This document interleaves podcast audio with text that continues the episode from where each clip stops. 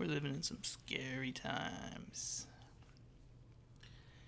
Anyway, I hope you're all staying safe, washing your hands, you know, doing the right thing, keeping your distance from others and all that, staying inside if you're not feeling well, and just generally taking care of yourself and others.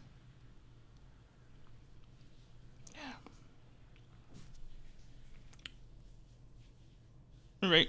So in 2013, there was a study um, called Physical Order Produces Healthy Choices, Generosity, and Conventionality, whereas disorder produces creativity.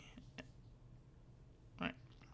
So essentially, they were measuring people's behavior in an orderly room and in a disorderly room. And they were looking for a positive outcome from being in a disorderly room because the general assumption is if you're in an orderly room, you're to make better decisions, right? So everybody's telling you clean up your desk, keep your, you know, keep the clothes off the floor, all those sorts of things. But is that advantageous?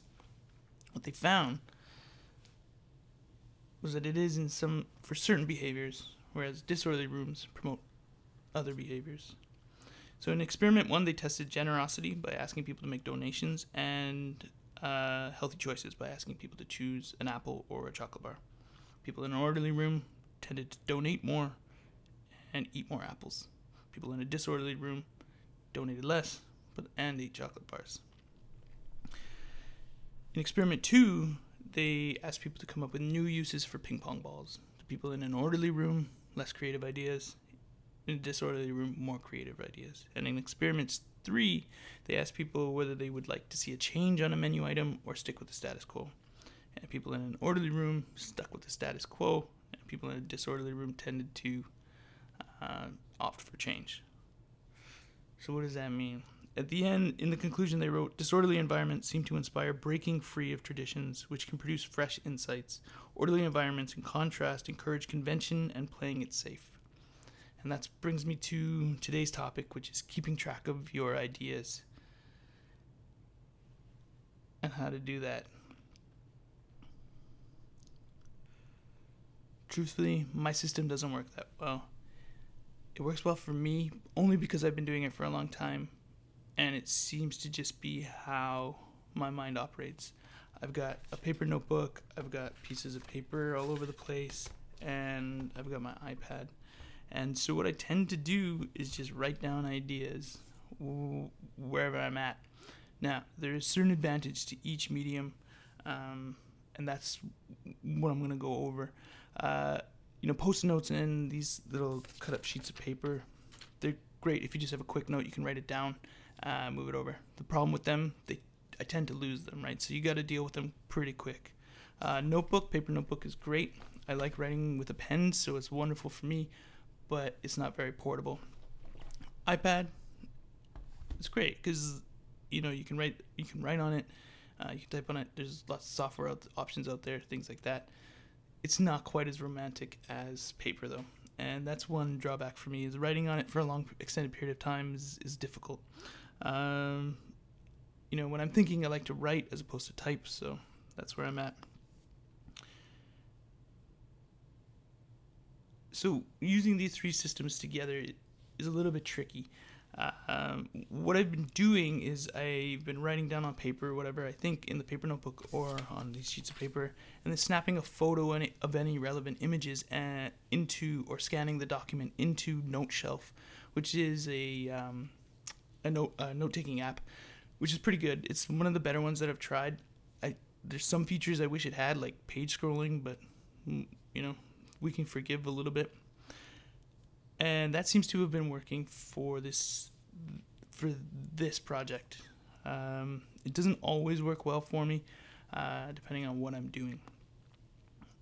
What I'm going to try next, though, for the next episode is OneNote, and I'm curious about OneNote because it's more robust. Uh, but the availability feature of features is dependent on the device that you're using.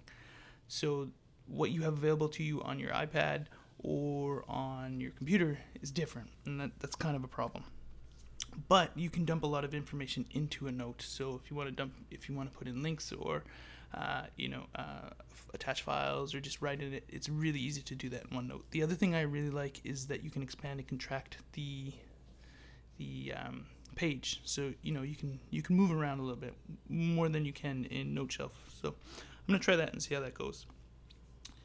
What I'm also going to try when I get to scripting is writing in IA Writer. Now, when I'm doing my story writing or something like that, I like using IA Writer because it's a markdown editor. It's distraction-free writing, and it, I really like that typewriter feature where the line that you're you're typing is just always in the middle of the page, which I, I really quite like. Um, Microsoft has its focus mode, which I thought was good, but it's just it was a little bit, it was more than I needed it to be. Uh, with IA Writer, I can just I can either publish to WordPress or I can send it to Word or whatever I need to do. So I, like integrating that into my workflow. So there's a few options there. So, so really, what you need to do is find a system that works for you. I, I mean, I would suggest starting with paper. The reason I say that is I, I think pa- writing on paper is is better, and it it helps me think more clearly for sure. You don't get any notifications, or you know, there's not light coming back at you. Um, and typing, I find, is it while it's fast, it's not as conducive to thinking. So you know, get yourself a notebook, find yourself a pencil or a pen that you like writing with, and just sit there and write. Now, mo- portability, that's the issue. So maybe type something in your phone uh, when you get home, write it down. If that's where you're starting at, of course, everybody's got their own system, right? And who am I to say what's the best system?